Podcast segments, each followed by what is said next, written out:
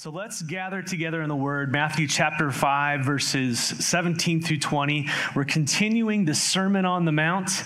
Um, Jesus has taken his disciples up onto a mountain, and they're in the area of Galilee, overlooking that lake there, and he's teaching them about the kingdom of God. And so it says in verses 17 through 20, I'll read it and then we'll go through it. It says, Do not think that I have come to abolish the law or the prophets. I have not come to abolish them, but to fulfill them. For truly I say to you, until heaven and earth pass away, not an iota, not a dot will pass from the law until all is accomplished. Therefore, whoever relaxes one of the least of these commandments and teaches others to do the same will be called the least in the kingdom of heaven. But whoever does them and teaches them will be called great in the kingdom of heaven. For I tell you, that unless your righteousness exceeds that of the scribes and Pharisees, you will never enter the kingdom of heaven. Lord, come before this passage and we ask that you would give us the mind of Christ here, Lord. Help us to understand what you're saying. Lord, that we may hear, not only be hearers, but, but doers of your word, not only in our actions, but in our attitudes, Lord. And so, by your Spirit, we just submit ourselves to you. And we trust that you're going to do your work today in our hearts. To your glory, amen. Well, uh, in verse 20, Jesus begins by telling his disciples here. Sorry, I got to change my view. It has to be bigger font so I can see it. I realized I'm like, I'm having trouble. In verse 20, Jesus begins by telling his disciples there, do not think that I have come to abolish the law or the prophets. I have not come to abolish them, but to fulfill them. Now, the Old Testament, how many of you know your Bible has two testaments? Yesterday, if you were in this class, hopefully you walked away with that knowledge. Um, but the first, yeah, yeah, the Old Testament really is, is, is the law and the prophets. That's that's pretty much what it is, and also poetry there. But the first five books of, of the Bible contain what is called the Law of Moses or the Pentateuch, um, Torah, and this would include the moral law. And so the, when you talk about the law, it speaks about the moral law. This would be the Ten Commandments. We, we kind of know the Ten Commandments from Exodus 20. Uh, and then there's the civil laws. That's uh, how Israel would, was to govern um, one another. And so they talk about property rights or what happened when someone was accidentally killed or killed on purpose, all this type of stuff. And then there's ceremonial laws, and those would deal with how worship was to be conducted, um, clean and being unclean, and, and, and all of this. And so it's said in all that there were 613 laws in the law of Moses. There are 613 laws. That's a lot of laws, but when you think about all of our laws, I mean, it's like 613, I'll take it. But 613 laws in the laws of Moses. And the religious leaders of the day, you know, they were, they were legalists, right? A lot of them were, and they uh, basically divided them into 248 positive laws and then 365 negative laws, one for each day. And so uh, and, and, they would they would spend a great amount of time debating which of these laws was the greatest. And this is so you imagine a bunch of lawyers all together talking about which which is the greatest law. And so they spent their time doing that, and we'll come back to that in, in a bit here. But in addition to the law of Moses, there were the prophets. And now, when you think of prophecy, you often think of, you know, thus saith the Lord, this is going to happen, and, and this fire is going to fall on these people and all that stuff. And, and that's part of it. But basically, there's two functions of a prophet in the Old Testament. One is, is someone who did uh, foretelling, and then the other one was forthtelling. So um, there's the forthtelling, which is, which is God's prophets would come and tell the people of Israel what the state of their condition is, what's going on, what is God saying. And so Israel, who was supposed to be following the laws of God, they would often go off course. Can anybody relate? And so a prophet would come in their midst by God's grace, and he would start telling them, hey, you're off course. You're supposed to be doing X, and what's happening is Y, and it's been going on. And then the prophetic portion of of the future events would be told. That's the forthtelling. So, foretelling, telling you how it is, foretelling what's going to happen. And because you've been doing this, X is going to happen in the future. And then they'd go into massive details about how that would come about to And if you read the Old Testament, it is absolutely amazing. And so there's the foretelling and the foretelling and the process, in prophecy about judgment and all that type of stuff. But even more fascinating is that in the midst of all this, in the midst of Israel um, uh, disobeying the law and the prophets coming and telling them about the law, there was an overarching emphasis on the one who would come and fulfill the law and fulfill the prophecies about the Messiah. And so the spirit of prophecy is, is about Jesus, Revelation 19 says. And so there was prophecies concerning the Messiah who would bring salvation to God's people. They needed to be saved because they did not keep the laws of Moses, nor could they, as God has revealed his righteous standard through the law and the prophets. And so Jesus says to his disciples, Hey, don't think that I've come to destroy the Old Testament. Don't think I've come to destroy all that the law and the prophets have proclaimed about God's righteous standard and the Messiah. I've come to fulfill them. I am the fulfillment of the law and the prophets. You know, if you remember in, in, uh, on Jesus' resurrection day, the day he was resurrected in Luke 24, Jesus is on the road to Emmaus and he runs into two disciples. They don't recognize him in his resurrected state.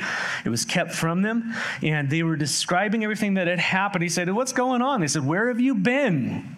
And he starts describing everything that has gone on. You know, have you been under a rock, sir? You know, uh, we, we think this guy is the Messiah, but then he died. And he, they explain all this stuff. And then at the end of it, Jesus kind of chimes in, verse 25 of Luke chapter 24. He says, Oh, foolish ones, and slow of heart to believe all that the prophets have spoken.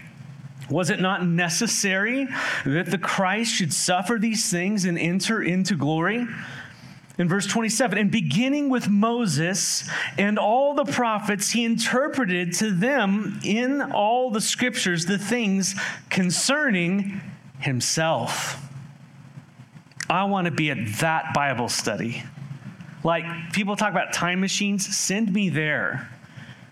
And Jesus just cracks open the Old Testament and starts with Genesis 1 and goes, Yeah, that was me, the word in the beginning. And by the way, page two, that's me by three.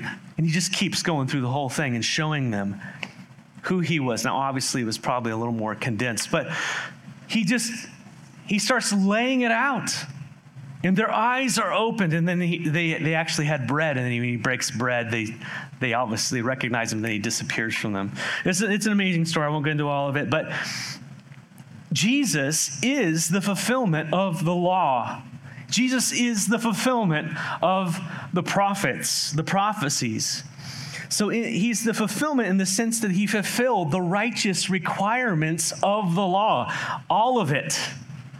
Jesus perfectly obeyed all of it. Pretty amazing. And he f- fulfilled all the prophecies concerning the Messiah. And by the way, there's still some more to come, obviously, but talking about in his first coming. You know, Peter, this is interesting. Uh, if you just make a note of this, First Peter chapter 1, verses 10 through 12. 1 Peter chapter 1, verses 10 through 12. Peter says this. He says, he says, concerning this salvation, he says, the prophets who prophesied about the grace that was to be yours, they searched and inquired carefully inquiring what person or time the Spirit of Christ in them was indicating when, the, when he predicted the sufferings of the Christ and the subsequent glories. I know that's kind of something taken out of context there, but what you see is fascinating is that you want to know how the prophets were prophesying about the sufferings of the Messiah, how they were prophesying with such accuracy the events that were to come? Is because the Spirit of God was in them. The Spirit of Christ was in them, prophesying through them about what would happen. I know, isn't that weird? The eternal God, Jesus Christ, was in the prophets telling them through the people what would happen, what would come. Fast forward, you get to the Mount of Transfiguration. Jesus is transfigured, and who's up there on the mountain with them? The representatives of the law and the prophets. You got Moses and Elijah, right? Or Moses and, yeah, Elijah, right? Just making sure here. Don't want to get stoned. And, and they were discussing all that was to come.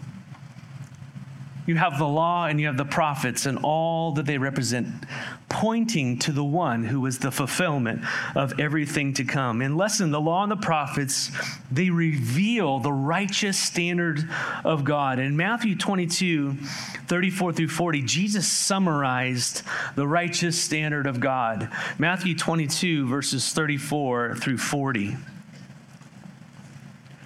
Jesus said, well, he was being tested by a lawyer, a Pharisee, one of the guys there, religious leaders. And the lawyer, the, the lawyer comes up and goes, Hey, which, which is the greatest commandment? Remember, I shared that they would debate back and forth which, of the, which one's the greatest commandment? Well, they decided to bring Jesus into this conversation. They were testing him. And Jesus responds in Matthew 22, verses 37 through 40. He says, You shall love the Lord your God with what? With all your heart with all your soul and with all your mind. And this is the greatest and first commandment. And the second is like it you shall love your neighbor as yourself. And on these two commandments depend all the law and the prophets. If you want to understand the Old Testament and everything that it is, it's summarized in what Jesus just said there. It is to love God and to love one another. That is the fulfillment of the law. And Jesus was the fulfillment of it. Jesus did that perfectly. He loved God, he loved his Father, and obe- Jesus said, If you love me, you'll do what? You'll obey my commands. Well, he modeled that for us. He obeyed his father unto death. And not only that, within those commands was the command to love God and to love one another, to love us, and that he gave himself for us.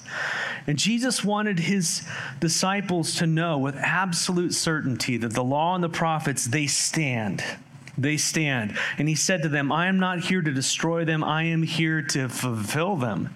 Verse 18, he emphasizes that. For truly I say to you, until heaven and earth pass away, not an iota, not a dot will pass away from the law until it is accomplished. Not one iota and not a dot will pass from the law until it's accomplished. Now, an, an, iota and a dot would be the equivalent of, our, of a punctuation, a dot above a period or the crossing of a T. It's the most minuscule part of our language. And that's the idea. And Jesus takes this idea of something so constant, the heavens and the earth, the sun rises and it sets and the world spins and everything's in motion and here it is. It's just so constant, right? I mean, I know, okay, science people just chill. It's, it's constant, right? That's his, his idea that it's not going away. The law is like that. It's not going away.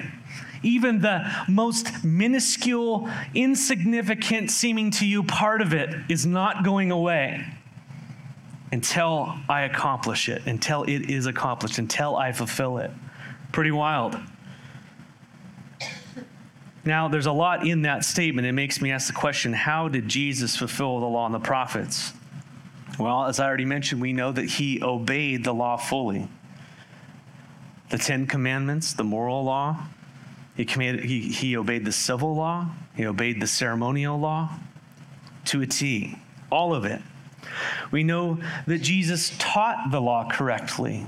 And we'll see that here as we move on next week. He taught the law correctly. We know that Jesus demonstrated the law accurately in his attitudes and his actions. So, not only in, in, in what he did, but also how he did it.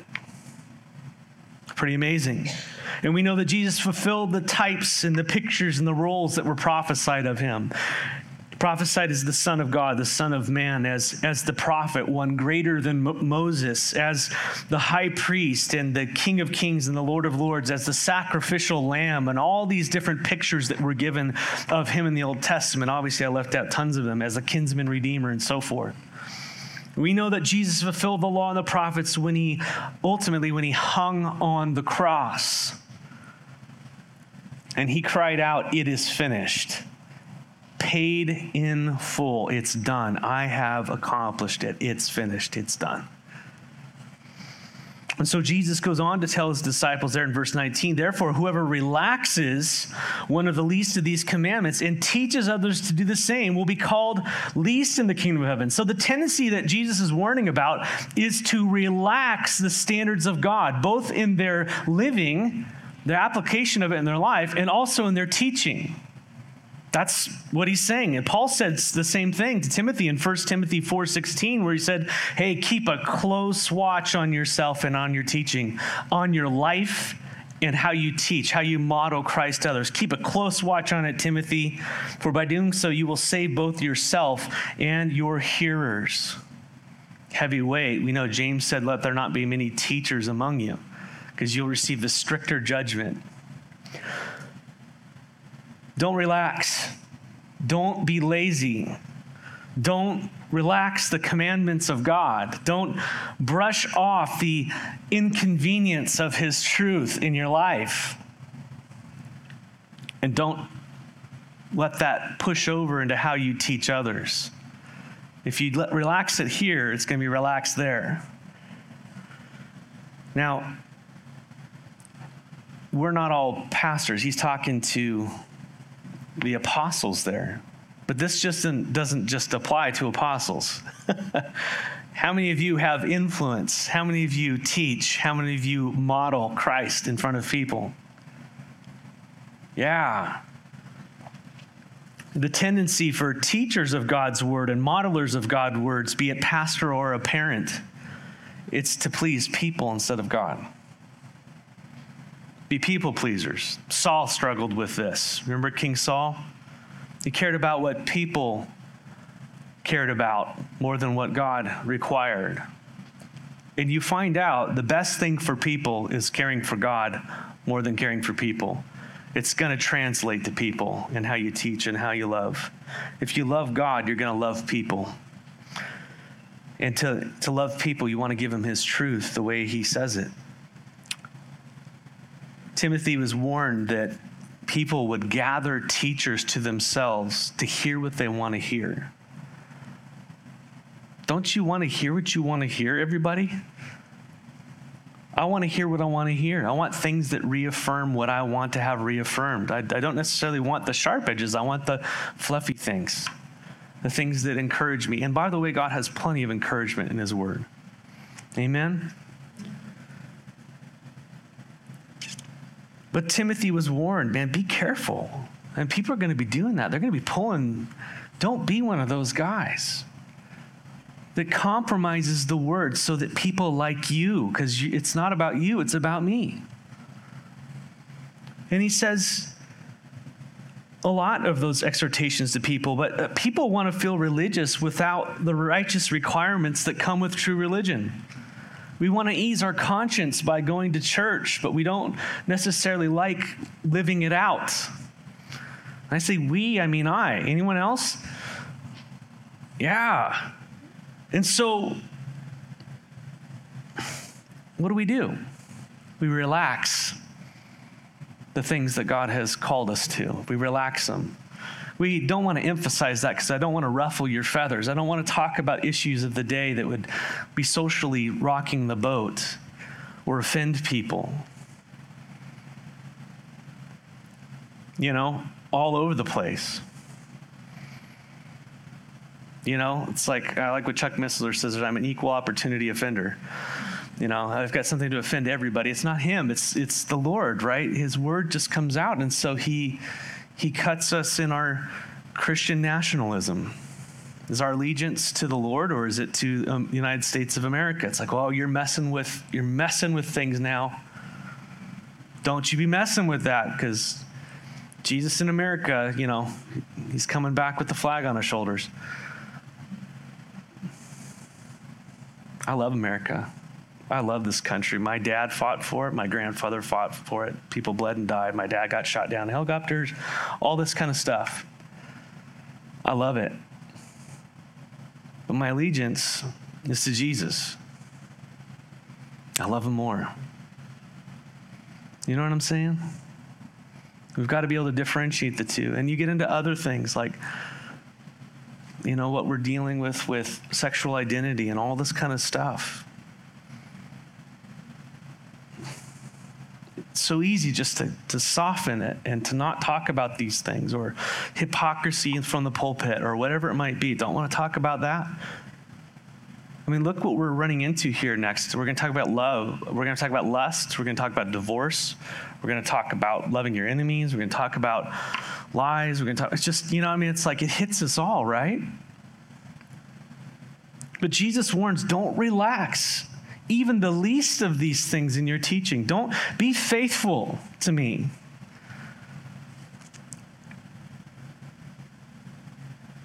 Jesus warns that those who relax the least of these commandments and teaches others to do that will be called the least in the kingdom of heaven.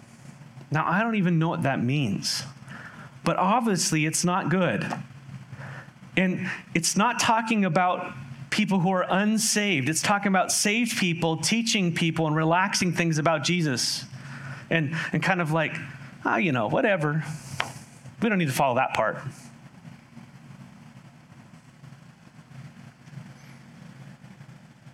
So obviously, from this text, uh, you know, it's there are commands that are greater than others, right?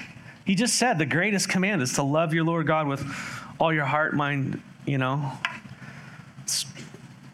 Yeah, help me. See, we need I need help. And he said ones like it to love each other, you know, but the greatest is to love God. And then right next to it, love one another. So there's obviously ones that are of different weight. But don't compromise the lighter ones. Don't compromise the minor ones, is what Jesus is saying. You'll be least. And I think the context is there is not about salvation, it's about rewards and eternal glory and all that kind of stuff. And I don't understand how God does that but I know He's just, and I know it's His kingdom. And when He says you're least, you're least. And you know, these guys were always concerned about who was the greatest, right? They're having discussions on the side who's the greatest? Can I be greater? Can I sit there? Yeah, I think we all want to be great in the sense that we want to do what God calls us to do. Amen. And that way up is down. But on the other hand, Jesus encourages disciples in verse 19, the second half of verse 19 says, But whoever does them and teaches them will be called great in the kingdom of heaven. So, not just hearing the word, but doing the word, and not just doing the world word, but modeling and teaching it. You all have an influence in the kingdom of God. By the very nature of the light being within you as a believer, you are a teacher of the word of God. Maybe not hold the office of a teacher in the church, but you are communicating light to people. Amen? And that's important. And those who obey and teach others to obey will be called great in the kingdom of God. It doesn't make a difference what everybody else thinks of you, it's what God thinks of you. That's the important thing. And I don't mean to be calloused and, and weird about that. It's just that that's the standard, right? That's the standard. You want to be great in the sense that you're honoring him and loving him and obeying him and following. He says, Listen, do what I call you to do, even in the least things, and, and teach that and model that for other people, and you are great in the kingdom of heaven. And there's other things he teaches about, about being great in the kingdom of heaven. The greatest in the kingdom is the servant of all, right? And other things like that, right? So the question is do we relax the word of God to meet our own comfort level? Do we dismiss challenging verses and yet embrace only the fluffy ones or the ones that encourage us? They're all for us, right? So it's not like we throw out the, the encouraging ones, you know, and just oh, beat yourself up. But we, they're all for us, you know? But when, how about when sharing with others, do we soften what God says because we don't want to be viewed in a certain way that might not be socially acceptable? Do you soften what God says because people around you might not like it. This isn't talking about how we communicate, being rude and all that. That's not it. But we're talking about compromise. Do we compromise truth in conversations and circles? Because, you know, just. If so, then we are in danger of being least in the kingdom if we relax, if we don't live it and we don't teach it and we don't model it in the way that God calls us to. And whatever that means. But on the other hand, if we're a people who love and obey Jesus, obviously we're not perfect, right? And He's sanctifying us. But if we love and obey Jesus and, and we model that, man, great in the kingdom of heaven. And I want us to be great in the kingdom of heaven. I want us to be the greatest in the kingdom of heaven. Amen. I want the everybody in the kingdom to be the greatest. I know that's an, you know, this is what the heart of the Lord is for you. Amen. He wants to bless you. He wants to lift you and encourage you and bring you into the kingdom and, and, and have you be all that He's created you to be. And if so, if we are those people, then God considers you great in the kingdom of heaven. And then Jesus sums up his teaching here in the last verse, verse 20.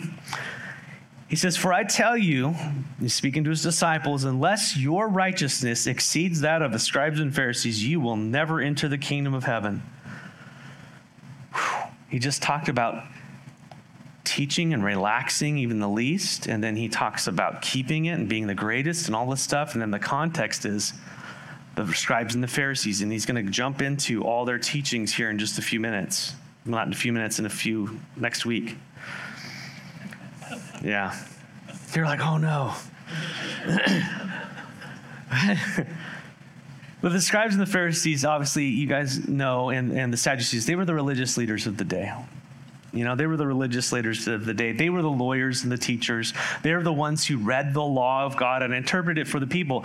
And because many of the Jews, um, they did not uh, read Hebrew, I know it's weird, but they, remember they were in captivity in Babylon, and the, the, the language that they developed there, they came back and the common vernacular was actually Aramaic.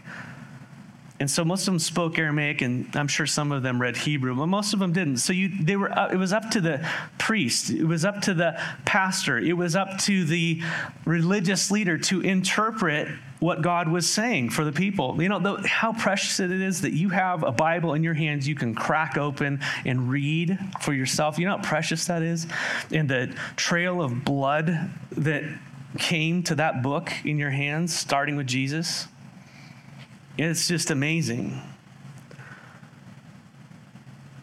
But it was the Sadducees, the religious leaders and the elites who were the ones who were there to interpret scripture. In the eyes of the people were in, in the eyes of the people, these people were absolute superstars. I mean, if they were selling shoes, they'd buy them. You know what I'm saying? You know, Air Pharisee. That's what it was. you know, whatever it is. They were, when it came to the law, they were immaculate. I mean, they were keepers of the law. Not only teachers, but they were keepers. When you when you looked at them, you're going, man, that is everything a Jew should be. And their whole society was structured around the law and the prophets. We have to know that, right? There is no separation of church and state. It is all crammed into one. And these people were at the top of the echelon and they were revered by the people. They were absolutely revered. Jesus said it was these guys who strained at a gnat because the law prohibited them to eat uh, blood, things that weren't drained of blood, that weren't kosher. And so, you know, they're they're going along and they get a gnat and then they start trying to get it out, right? That's the extreme that they would do. They would purge themselves because they swallowed an act because they want to keep the law. Something so insignificant, they would keep the law. They were spiritual elites, all trained in the ways of the law. They, they wore phylacteries on their arms and foreheads. These were boxes that had writings of the Torah. They would have them in their arms, and then actually, when they went to Sabbath, they would put them on their foreheads, and, and they would have the law on their hands. And so people go, oh man, they've got the law on their hands and their heart, like Deuteronomy, was it 6 8 or whatever it might be? And, and they would have tassels hanging off of their shawls that they would wear, right? The, the tassels, and, and, and that was to remind them of the commandments of God, and, and they would have really long tassels because they were super remind everyone to be, you know, hey, look at me. I, I've got all these things on. I love God. And how they walked and how they spoke and how they prayed in public and how they gave their offerings. Everybody could see this and they're just going, man, those guys are righteous. Those guys are righteous. And Jesus said to his disciples, this group of fishermen, tax collectors, and zealots, unless your righteousness exceeds those guys, you are not getting into the kingdom of heaven. I don't know about you, but what would you do with your heart at that point? Why am I even here? That ain't happening. That is not happening. Anybody feel like that?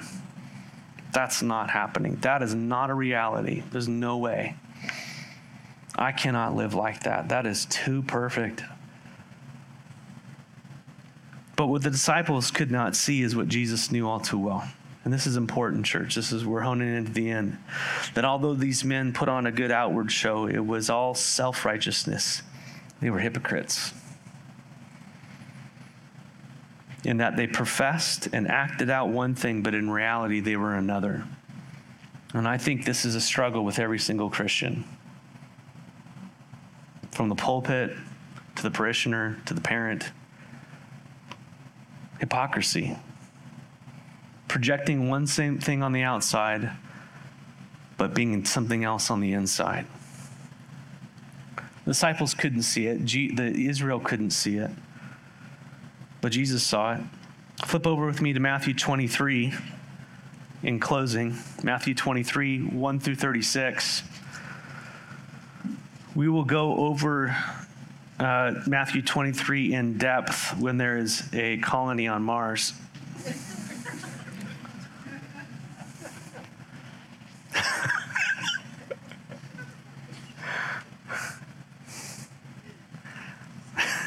Just putting a timeline out there.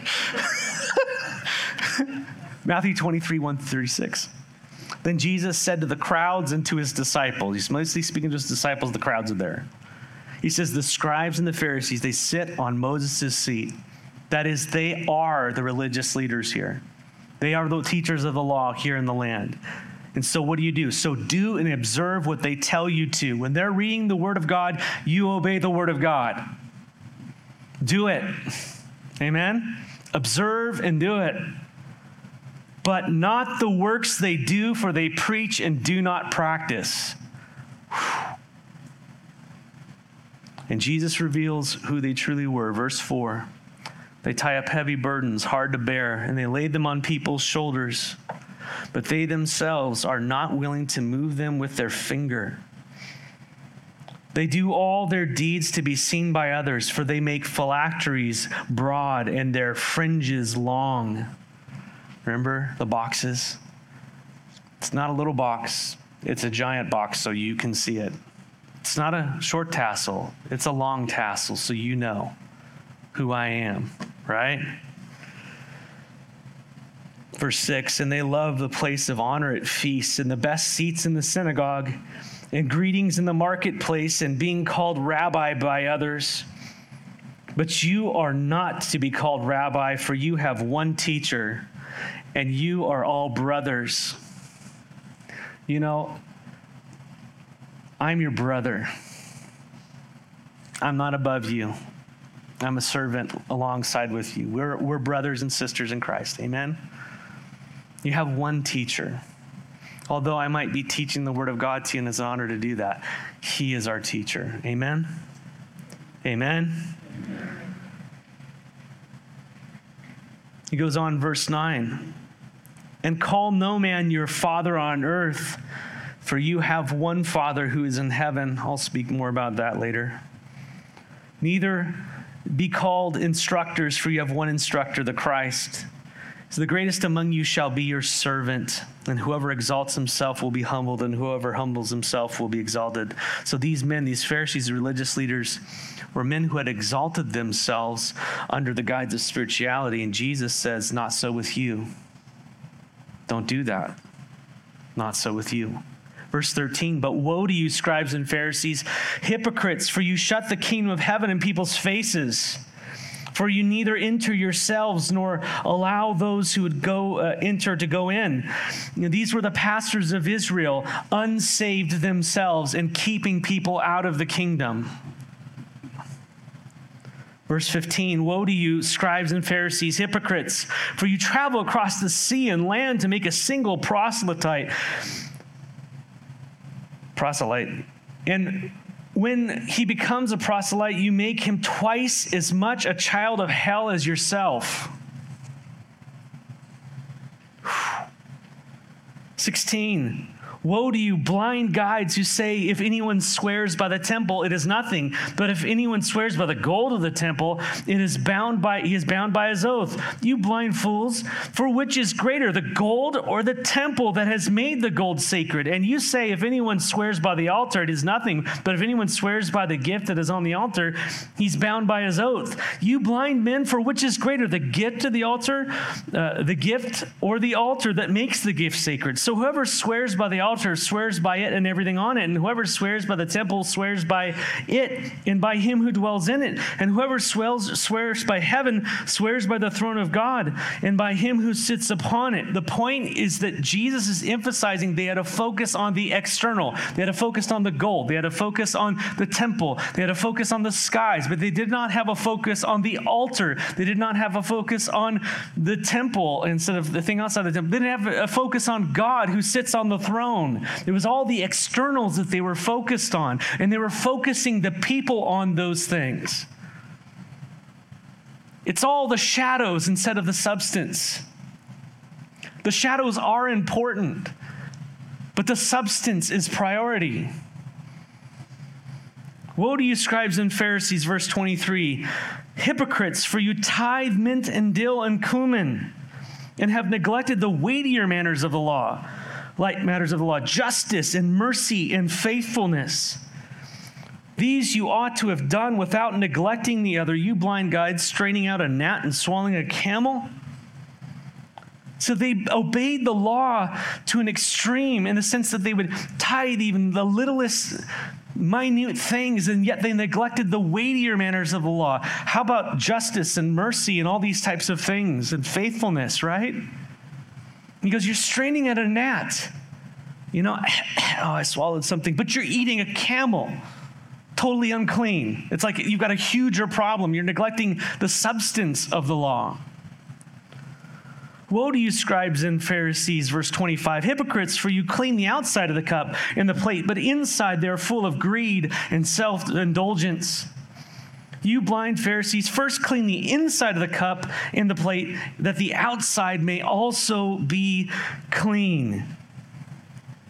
Again, emphasis on the external and not prioritizing the internal. You see this. Verse 27 Woe to you, scribes and Pharisees, hypocrites, for you are like whitewashed tombs, which outwardly appear beautiful. They would whitewash the tombs, the outside of the tombs, paint them white so they'd be beautiful. But guess what's on the inside? They're full of dead men's bones and all uncleanness. So you also outwardly appear righteous to others, but within you, you're full of hypocrisy and lawlessness. Verse 29 Woe to you, scribes and Pharisees, you hypocrites, for you build the tombs of the prophets and decorate the monuments of the righteous, saying, If we had lived in our days, the days of our father, we would have not taken part with them in the shedding of the blood of the prophets. Thus, you witness against yourselves that you are the sons of those who murder the prophets. Fill up then the measure of your fathers, you serpents, you brood of vipers. How are you to escape being sentenced to hell? Therefore, I send you prophets and wise men and scribes, and some who will you will kill and crucify, and some you will flog flog in your synagogues and persecute from town to town, so that on you may come all the righteous blood shed on the earth, from the blood of righteous Abel to the blood of Zechariah, the son of uh, Barachiah, uh, whom you murdered between the sanctuary and the altar. And truly I say to you, all these things will come upon this generation.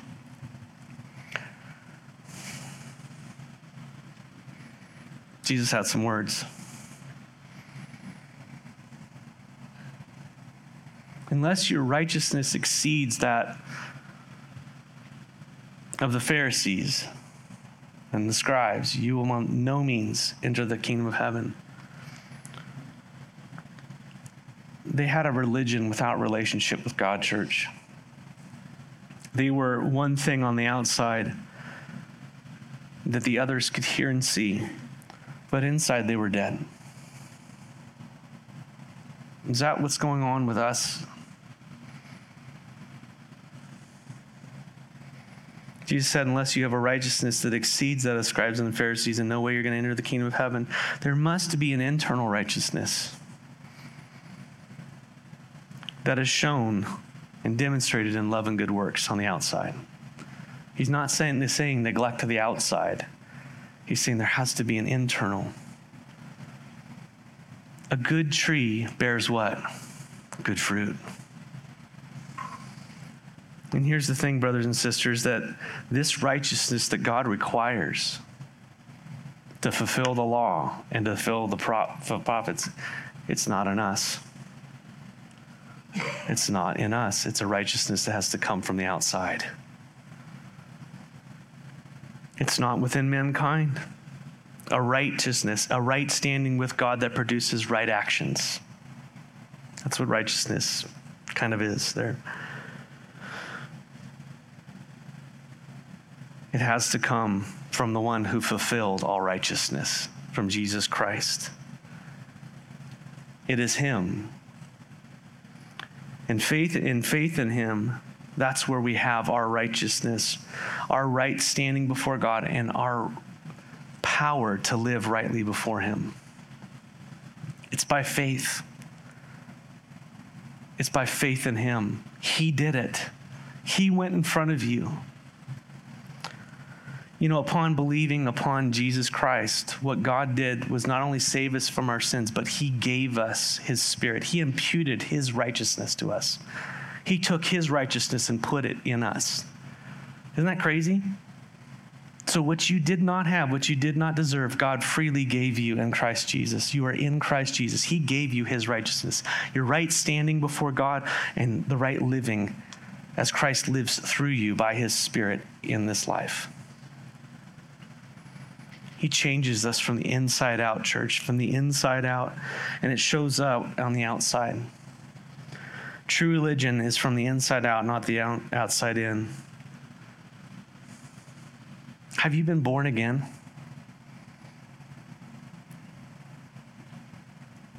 If not, the Spirit of God is, He's here and He is calling you to this righteousness that you do not have. How does that happen? Blessed are the poor in spirit, for theirs is the kingdom of God. I am all those guys and whatever else is going on, Lord. I'm, I'm those hypocrites. That's me. I don't have, I might have an outward facade, but Lord, inside I'm full of dead men's bones. And the only life that I could ever have is by your grace. I believe your son died on the cross and rose again to give me his life. Forgive me, Lord. Come and save me. And God brings us to that. His Spirit draws us to Him. You see, the law is not there to show you that you can keep it, it's to show you that you can't, because that's Him. Those Ten Commandments, they reflect Him. And so Christ is the answer, and He died for us and He desires to bring us to Him. Submit to Him, call out to Him, cry out to Him, and let Him change you and let you be born again, and let Him fill you with His righteousness, that you may live and walk in newness of life. And as we pick up next week, Jesus is going through several examples where people were being taught external righteousness. You have heard it said, but I tell you, this is how it really is. You've heard it said, don't murder, but I'm telling you, the righteousness that Christ requires is you not have anger in your heart towards your brother. You've heard it said, love your enemies. I mean, don't, you know, basically retaliate in your enemies and all that stuff. I tell you what, love your enemies. You've heard it said, don't lust, don't commit adultery. But I tell you what, if you've got that going on in your heart, it's as good as done before God. See, that righteousness, it is worse than we think, but it's also better than we could ever imagine. Christ's righteousness in us. Amen. He makes dead men alive, He makes dead women alive. Praise God. Praise God for the work of Jesus Christ on the cross. He is our everything. He is not our crutch, He is our life support. He is everything. He is our life. Amen? Amen. So, man, I just pray this week that we would just, whatever God has laid out here this morning, whatever that the Holy Spirit is implying in your heart, that you just take it and bring it before Him, and, and may the fruit of God's change in you, may it come about as you simply love and obey Jesus Christ. And as I was sharing with the group yesterday, there might there's going to be a gap between what he's asking you to do and your ability, but that gap is gapped by the Lord. he's going to do it in and through you. You step towards it in obedience and you'll be blessed. Amen. Let him be strong in you. In your weakness, he will be made strong. That might be out of context, but I think it fits. Amen. Let's pray. Lord, thank you so much for your word. Thank you for fulfilling everything that we could not. Thank you for being our great salvation and our exceedingly great reward. Thank you for being our hope, not only eternal hope, but here and now. Thank you for being our life. And I just pray that you would manifest yourself more fully in our lives, God. Forgive us of our sin and cleanse us, Lord, and put our eyes back upon your righteous standard, upon who you are, Lord Jesus. And may we learn to live now life by the Spirit. We were once married and under the law, so to speak, but you died to deliver us from the penalty of the law that we may now live in love. And so, God, teach us the ways of righteousness. Teach us the ways of Christ to love you with all our heart, mind, and soul, and that we would love one another as you have loved us. Do that work in your church. Do that in me, Lord. And we just submit ourselves to you and we praise you and worship you, Lord, for the truth you've given us this morning. May it be so. In the name of Jesus, amen. All right. God bless you. Have a wonderful week in the Lord. Go love on one another. Amen.